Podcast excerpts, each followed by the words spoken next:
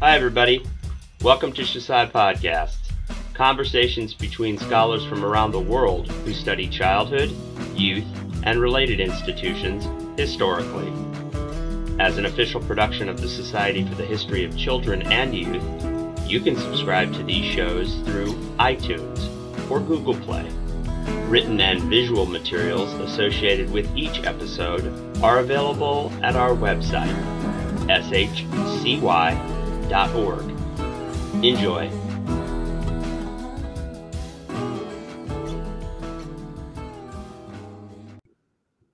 Hello, everyone. My name is Frank Golding, and I'm chatting today with the co authors of a wonderful book, The Slow Evolution of Foster Care in Australia, published by, in 2018 by Palgrave Macmillan.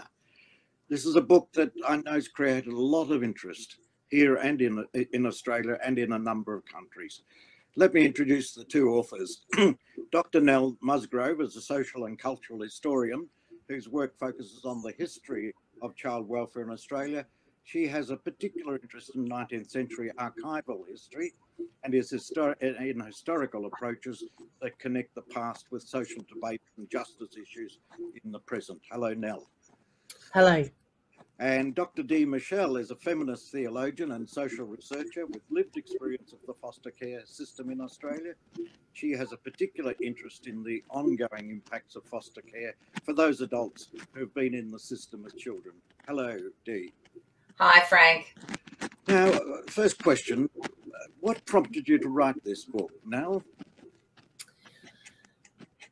As some of the major responses to um, some national inquiries into historical child welfare practices um, were getting going in Australia, it started to be clear that there was a real gap in the history in relation to foster care. We were starting to know more and more about different institutions, but there was still very little happening um, in relation to foster care.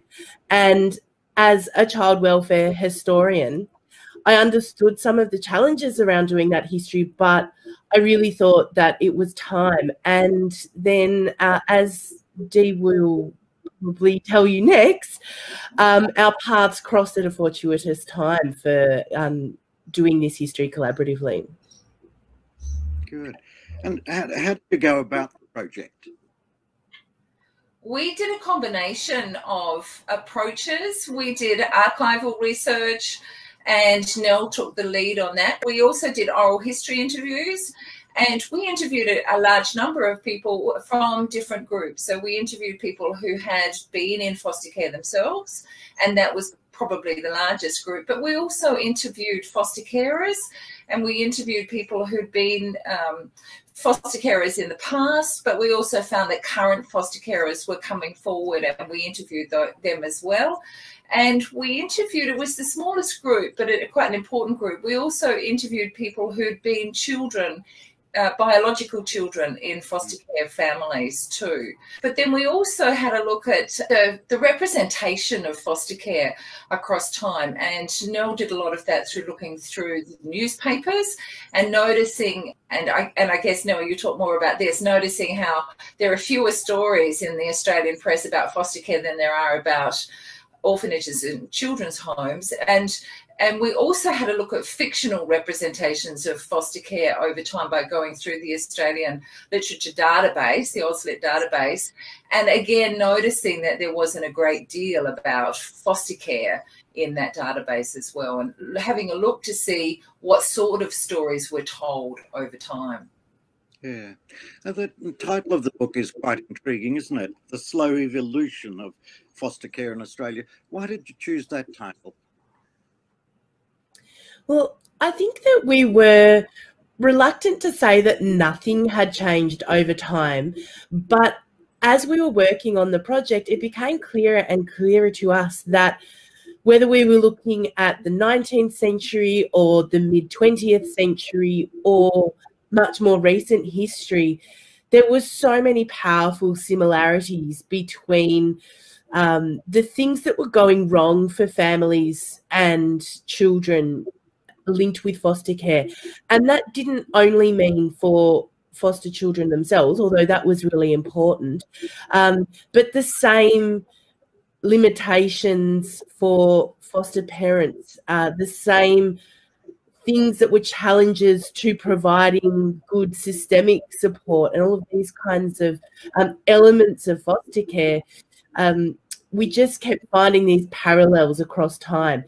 But without wanting to say that nothing had changed, I guess our interest was in sort of saying it's been effectively two, two steps forward, one step backwards for a really long time. And part of the strategic approach of the project of doing this long history that is going back to the 19th century and then continually insisting on reflecting on the very recent past and its connections to that longer history um, has sort of been our belief in the importance of showing this kind of slow, slow change over time. Yeah. And if I could just add to that, we've got that question mark about whether it's just like a family, because the early proponents of foster care absolutely wanted children to go in a family like situation.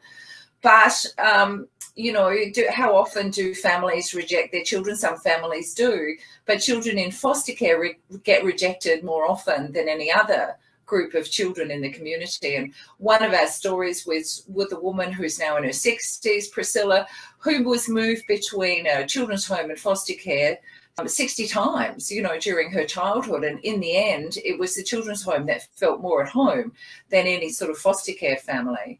And there was another poignant story that when you talk to people who are, who are much older, there was one story, Grace, who loved her foster care family, who took her in uh, during school holidays when she was in a children's home. And she absolutely adored them and felt really well treated. But at some level, still didn't feel as if she actually belonged. And there were stories of different presence when she was a child. But as an adult, there were different experiences too. So when her foster mum was very ill and almost dying, nobody told her Mm-hmm. about that. And so it made her, it brought up those feelings of not really belonging. And then there's another story of a 17 year old who was never allowed, she went into foster care at 17, and she was never allowed to be at, inside the house when the foster carer wasn't at home. So it's not entirely like families, you know, necessarily. Is was our question mark around that? Yeah, just uh, go back a step, and uh, uh, you interviewed uh, lots of people who were taken into foster care. What were some of the common reasons for that? A lack of community support often when families had separated, particularly for prior to the 1980s and 1970s before we had support for single parents. Mm. Um, so if women were on their own, they were often unable financially to care for children and they would go to orphanages or children's homes or state departments looking for support. Sometimes that resulted in them permanently losing their children. What they were looking for was help and, and temporary help, but sometimes that meant that the state took over the care of those children. Often, also, we're talking about prior to the 1980s, times when men weren't expected to care for children. So, if they had separated or if if wives were ill or if wives had had, um, had disappeared, which sometimes happened, then the men either felt incapable of caring or perhaps didn't have the financial support. And so they would then look to foster care, sometimes with grandparents. But then, if the grandparents weren't able to do the caring, then they would be uh, looking to put children into foster care. Mm. And now, from from a historian point of view, foster care, of course, uh, um, started with the boarding out system when the big institutions were seen to be failing or, or not providing uh, the kind of outcomes that uh, authorities wanted. Yes, I, I, think the origins of foster care are both philosophical and pragmatic. There certainly were people in the 19th century um, who, as Dee's already suggested, were saying, you know, a foster care would be much more like a family for children. We would um, not be producing some of the problems that we see in um, young people leaving these large institutions. At the same time, there were also people talking about it making better workers because while you could train children in an institution to work in an industrial kitchen. You couldn't train them to be domestic servants in a small home in the same way as you could. So there are competing philosophies in terms of what um, whose interests are really at stake. But I would also say that um, there was a more cynical, pragmatic agenda as well, because the numbers of children who, because of poverty, were flowing into child welfare systems meant that they needed to build a lot more infrastructure if they were going to continue institutionalizing children in colonial Australia. That was going to be expensive, and in some ways, foster care was financially attractive. To, you mean cheaper? Yeah. That's right. It, it, it, was actually cheaper, even taking into account that, at least in the early decades of foster care, foster carers were relatively well paid um, in terms of the costs of their work. So I'm, I'm I'm reluctant to entirely position the move to foster care as a philosophical one. Yeah, sure. It, it would have been uh, uh, problematic uh, getting enough people to put the hand up to become foster carers. Uh, you, you interviewed those people, some of those people. Um, what are the kinds of, uh, uh, what do they have to say about why they took up foster care? Some of them took up foster care, Frank, because they were aware of other people doing it. Somebody I interviewed, but just a story from my own childhood was that my my foster mum took up foster care because of a friend of hers took up foster care. And yeah. back in those days, and we're talking the 1950s and 1960s, many women didn't go out to work, and so they were kind of left occupationless. And so this gave them something to do. And it's a challenge now because we do have many women who have gone into the paid workforce, and therefore we actually do have less foster carers now. But for other people, it was kind of accidental. One of the older women that we interviewed said it started because one of her children's friends needed a home. And he moved in and stayed for a while. And then she went and formalized that arrangement and ended up taking um, other children in as well from that particular family. And I noticed that trend of accidental, even with contemporary foster carers. So there was a young couple that we interviewed, Matthew and um, his partner Samantha, and they were in their early 20s and were just asked to take in a 15 year old. That 15 year old needed support. He was depressed, he was self harming, and he did well. And they were really pleased that they went overseas for a while, came back, and this young man was now at university. And, um, so they ended up taking that up formally themselves. So they had that very positive experience. And then, and now they do foster care quite a mm. bit. I was also struck by a woman called Jo, who's a contemporary foster carer, who said that in her family, doing something for the community was what her family did. And so her contribution to the community was to take in foster children as well. So there was a, a variety of reasons. Sometimes it was church organizations as well. So the people were connected to church organizations, and then the church would encourage people to take up foster care. So quite a variety of reasons, really. Hmm. And we, we, we all know that lots and lots of people who are in institutional care have written memoirs about being in, in care, inverted commas. Is the same thing happening with foster care? Are we getting many accounts of uh, first-hand experience, written memoirs of that experience? We are now, but that has taken quite a while, and it seems to have um, fitted into a larger international trend, at least in, in so called Western countries, of what are called sad stories or trauma stories, or what some people call misery lit, which is a trend of people writing about very difficult childhood experiences, whether that was in their biological family or whether that was in institutions or in foster care. So when we've gone back and had a look over the 19th century, really there wasn't very many accounts of foster care. But back in the 19th century, around about the same time as they were talking, as activists were talking about instituting uh, boarding out or foster care, we notice lots of stories that push um, foster carers as these heroic figures in those. And often the foster children came from very well off families and then lucked out and discovered that they had wealth in their background and these marvelous inheritances, which most of us who were in foster care would probably have thought was a wonderful thing, but not very realistic. So it didn't accurately represent, you know, what was going on with foster care. So, and it's around about the middle of the century, we have very prominent writers like Kylie Tennant, and she was writing in the 1960s and then a little bit later, Olga Masters.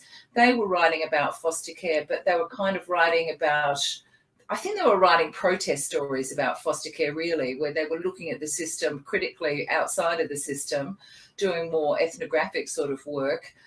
But when we analysed book reviews and commentary on that, nobody seemed to pick up that these were protests about the system, and so nobody was really questioning it. And I guess one of the earliest examples we've found about somebody writing their own story about foster care was not until about 1978. A woman called Monica Clare, who was an Aboriginal woman, and it's semi fictionalized story of her experience in foster care. Probably 1984, when Bernard Smith, who was a very successful academic and prominent Australian, he was probably one of the first who published his his memoirs. And then Walter Jacobson starts off in this kind of trend in Australia, which fits this larger international trend. Um, he wrote about his story at Parkville an institution in Victoria, but also in foster care in rural Victoria. Then after that, the stories kind of fit in with some of big inquiries that we had. So the Bringing Them Home report into the stolen generation here. Rosalie Fraser published her story in 1997, and she was in foster care with a white family. Trend of publishing your own story does tend to fit both with inquiries and with these larger publishing trends overseas and a self-publishing trend too. And if I can just add that that uh, question around what it means for people to tell their own stories was something that was really important to this project and unresolved at its end. So, if I can give a shameless plug to our next piece of research together, which people can find at our website, morethan-our-childhoods.org, there is ongoing work around this question of life stories of people who experience foster care, but other types of separation from um, families as well. It's a really important um, theme that came out of this work. Yeah. I noticed in some of the examples that you gave, Dee, just a moment ago, that there's crossover, isn't there, between being in foster care and being in a, a large home uh, or an institution uh, and people going from one to the other. So that, that that's a complicated kind of story. It is complicated and it raises two things. One, that Nell and I found right at the beginning that there's no typical story of foster care, but also that many children did not go directly into foster care. They did go into some sort of institutional care um, or residential care or what we might call a group home and backwards and forwards. So it's rare for a child to go straight into foster care and stay there for their in the one placement for their entire their childhood. Yeah. Let, let's have a look at uh, archival research and the way in which the, the archival research connected with the rest of the project. Uh, what were some of the challenges in, in that? One of the challenges of archival research in foster care is that it is just so much less documented than its counterpart institutional care just because of the way that it operates. Now, there are all kinds of problems with the sorts of records that institutions like orphanages and reformatories created about the children who lived in them because they're being created for administration and they're being created from the top down. So they don't give us really a sense of what it was like to be there through the eyes of the children, but they do give us certain amounts of information about what was going on that we just don't have for foster care. Um, and where there is archival information about foster care, like correspondence related to specific children or letters that are held that were sent back and forth between um, the department and children or the department and parents. There's a lot of searching for those things. It's very time consuming because they're scattered through enormous collections. So all we can ever hope to do is get a sample of what's there. But we did look at thousands of records spread across thousands of boxes. Um, and so we have a pretty good sample uh, from the available material, but I'm sure there are so many more stories out there that are still waiting to be told just because of that difficulty of finding the sources. Yeah, yeah. Um, we talked earlier about the title of the book, The Slow Evolution, and suggested change, and we talked about that briefly.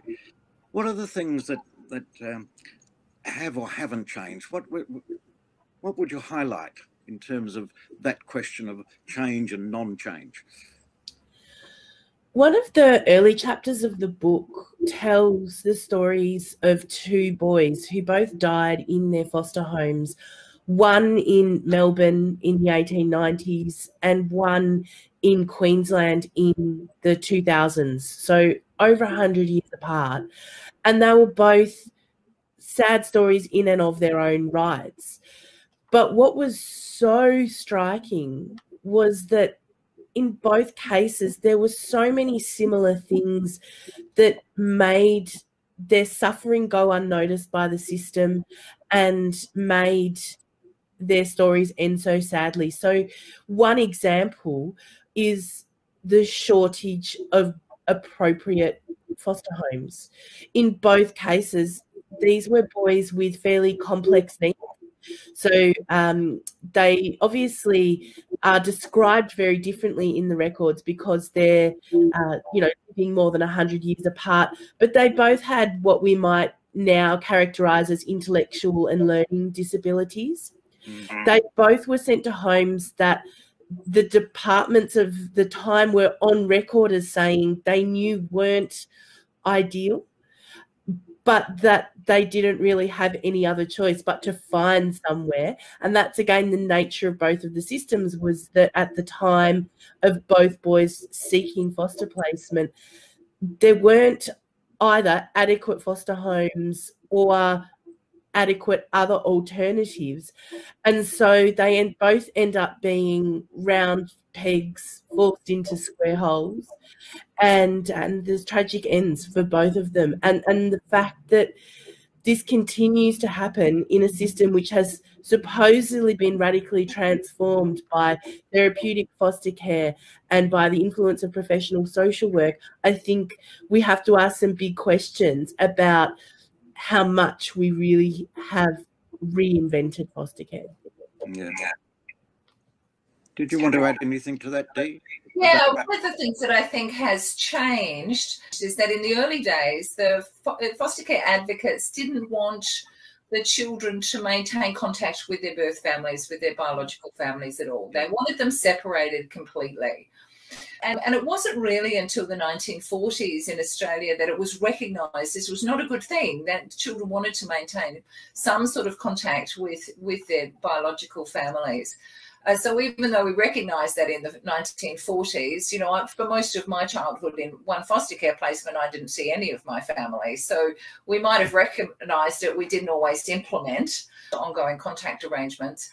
So, and I know these days we have what are called access visits we didn't have anybody who talked about those access visits with their foster in their foster care placement. So I'm talking about stories that I've heard subsequently. I know it's still contested.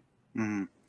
Uh, just um, thinking of the of the current moment, is foster care still the preferred option? It's certainly preferred over residential care, which is what we call um, living in some sort of group arrangement now. It's certainly preferred. And thinking back to um, your comment about whether it's cheaper, Frank, and, mm. and Nell's comments on pragmatism, there's no doubt that foster care is cheaper than residential care. The figures for residential care are, are rather huge, you know, into the hundreds of thousands per child per year versus thirty, forty thousand dollars per year in foster care. But a very significant change that we noticed is the trend towards kinship care. So to extended fa- uh, family members, more often than not grandparents, but not necessarily taking on that care. And again, I guess if we think about that, there's a philosophical reason for that. Um, outcomes do seem to be better generally for children in, in kinship care, and they do remain very, very important, of course, for Aboriginal and Torres Strait Islander children, remaining connected to culture. Uh, there's a kind of a, uh, but there is that pragmatic element as well, because because often, unless families are able to negotiate it, they will receive less support than financial support than do mm-hmm. foster carers as well. So they can and be that. And we we did interview a woman who was essentially um, she was a grandmother so essentially she was a kinship carer but she was arguing with the state that she should be treated as a foster carer because when her child moved from western australia to south australia she lost a lot of financial support and um, a lot of other support in terms of medical support and uh, professional support. She lost all of that, and suddenly she was being required to fund it herself. So she was arguing that she should have been treated like a foster carer, not like a kinship carer. Mm.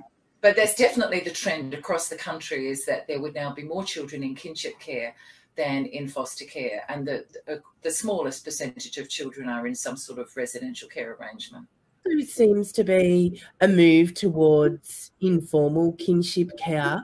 And in some cases, that's to the benefit of everyone involved. But uh, in my current research, I'm also already anecdotally hearing um, examples of um, welfare systems being interested in informal kinship care as a way of keeping cases off their books. And so, you know, we need to, I think, as historians and, and people mindful of the history of this, be alert to those kinds of trends as well, because they might sort of skew the statistics, the official statistics, to make us think we're seeing um, changes or lack of change um, that are actually being masked. Yeah, yeah. So, uh, what what would you like Australians to learn from your historical work? This is a, a, not a, a common area for work to be done in, so you're path breaking in a way. What would you like people to to take out of your work and build on, perhaps? one of the things that I would very much like people to take on is because foster care had Nell and I talked about at the beginning was kind of invisible in Australian society. So we wanted to increase the visibility, absolutely, of foster care. But in doing that, we wanted to raise the status, I guess, of foster care kids or people who'd been in foster care. So that rather than very often this group of people are treated as if they won't amount to very much to bring some attention to that and and get people to value all children equally rather than say we've got you know this group of children who are in some sort of out of home care who should be valued less treated less not have access to the same opportunities as other children hmm. And I suppose the other thing that I would really hope people would take away from it is a new way of looking at issues facing us in the present. Because I think if we understand that there's almost nothing new under the sun in terms of the challenges of foster care, uh, that's not to say that, you know, history gives us all the answers. I, I don't believe that.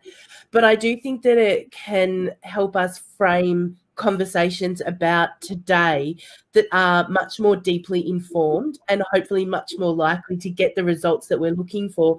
Because most things have been tried before and we could predict some of the pitfalls and some of the opportunities. And i hope that that's something that will come away from this work too. Yes. I, have come i come from a perspective of uh, activism around residential care uh, and i can see that it's much easier if you grew up in a big institution to gather together a group of people of like-minded experience or like experience. Um, it must be uh, much more problematic to have activist groups around foster care because of that dispersal that you know fragmentation of experiences. Any any development there um, absolutely, I have to agree with you. And having grown up in foster care, I think I knew one other person who had been in foster care and then adopted. And that was a, you know, I remember that I said that my foster mum knew somebody. And so that was the child mm. that I knew. Apart from that, I didn't know anybody who'd grown up in foster care.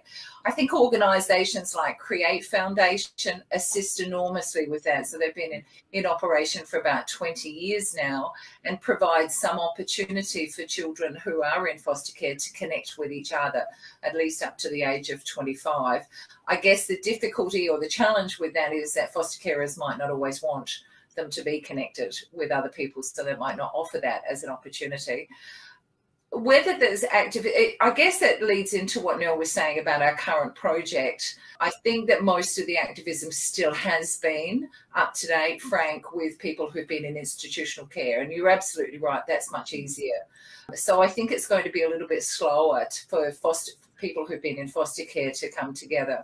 And I guess my other point on that is that sometimes there seems to be this division, of course, between people who are in some sort of informal care. And we interviewed a number of people, and strikingly, I remember being at work and talking about our project a number of years ago now, and a woman coming up to me and saying, Well, I was in foster care but the state didn't organise that foster care. So does that mean that I'm not a part of your project? No. And uh, her grandfather was the person who'd organised that foster care. And Nell and I talked about that and said, well, of course they're included in our project. And we had other people come forward too who had not been formally organised through the state for foster care, but they were definitely in some form of foster care. So that's I think that's a difficulty too. If we say, well, you're only in foster care because the state organised it, then that's that creates another barrier between people coming together and acting as activists. So hmm. not a lot of move, movement yet, but I'm hoping that we'll see more of that and find more of that as as time goes along. Yeah. Now, the, the title of your book suggests that this is a, a, book for Australians, but I dare say that there's there's some interest internationally. I know there's been interest internationally. What what would you point to if people said, uh, what in your book is valued in other Western um, uh, nations about foster care? I think the commonality between some of the, you know, we've said there's no typical story, but there's definitely some themes that are international. And mm. abuse of children in foster care is one and we have some instances of that in our story. So that that's an international story that children have been often removed from risky environments and then placed in risky environments, really, yeah. or environments where they were abused and they weren't supposed to be. So the state essentially being a, a hypocrite where that's where that's happened. So that's that is seems to me to be an international um, happening the separation of siblings as well i know is is a is a huge theme in the united kingdom at the present time where uh, and and here as well in australia so um, siblings families being broken up um, and f- children being dispersed amongst various families and not necessarily being kept in contact with each other uh, very much at all. So I think there, there there are at least a couple of themes there. Yeah. Um, and I think the failure, the general failure of foster care, I remember reading one academic from the United States who said the failure of the system to listen to the voices of children had contributed to the failure of the system in the United States. So that's another thing that children uh, tend not to be listened to. And I know that we're trying harder at doing that these days, but sometimes it's not possible because they're too young but do we but do we really take seriously when a child says i want to go back home to my biological parents and the state says no you shouldn't be there but yeah. the child still says i want to go back home yeah universal question yeah well Nell and Dee, it's been fascinating to talk to you, and we could talk all day about these topics. I'm sure we haven't exhausted uh, everything that could be said about your book. Uh, thank you so much for chatting to us. Um, this is a much needed book, The Slow Evolution of Foster Care in Australia. Thank you indeed. Thanks very much, Frank. Thank you for listening to Shusai Podcasts.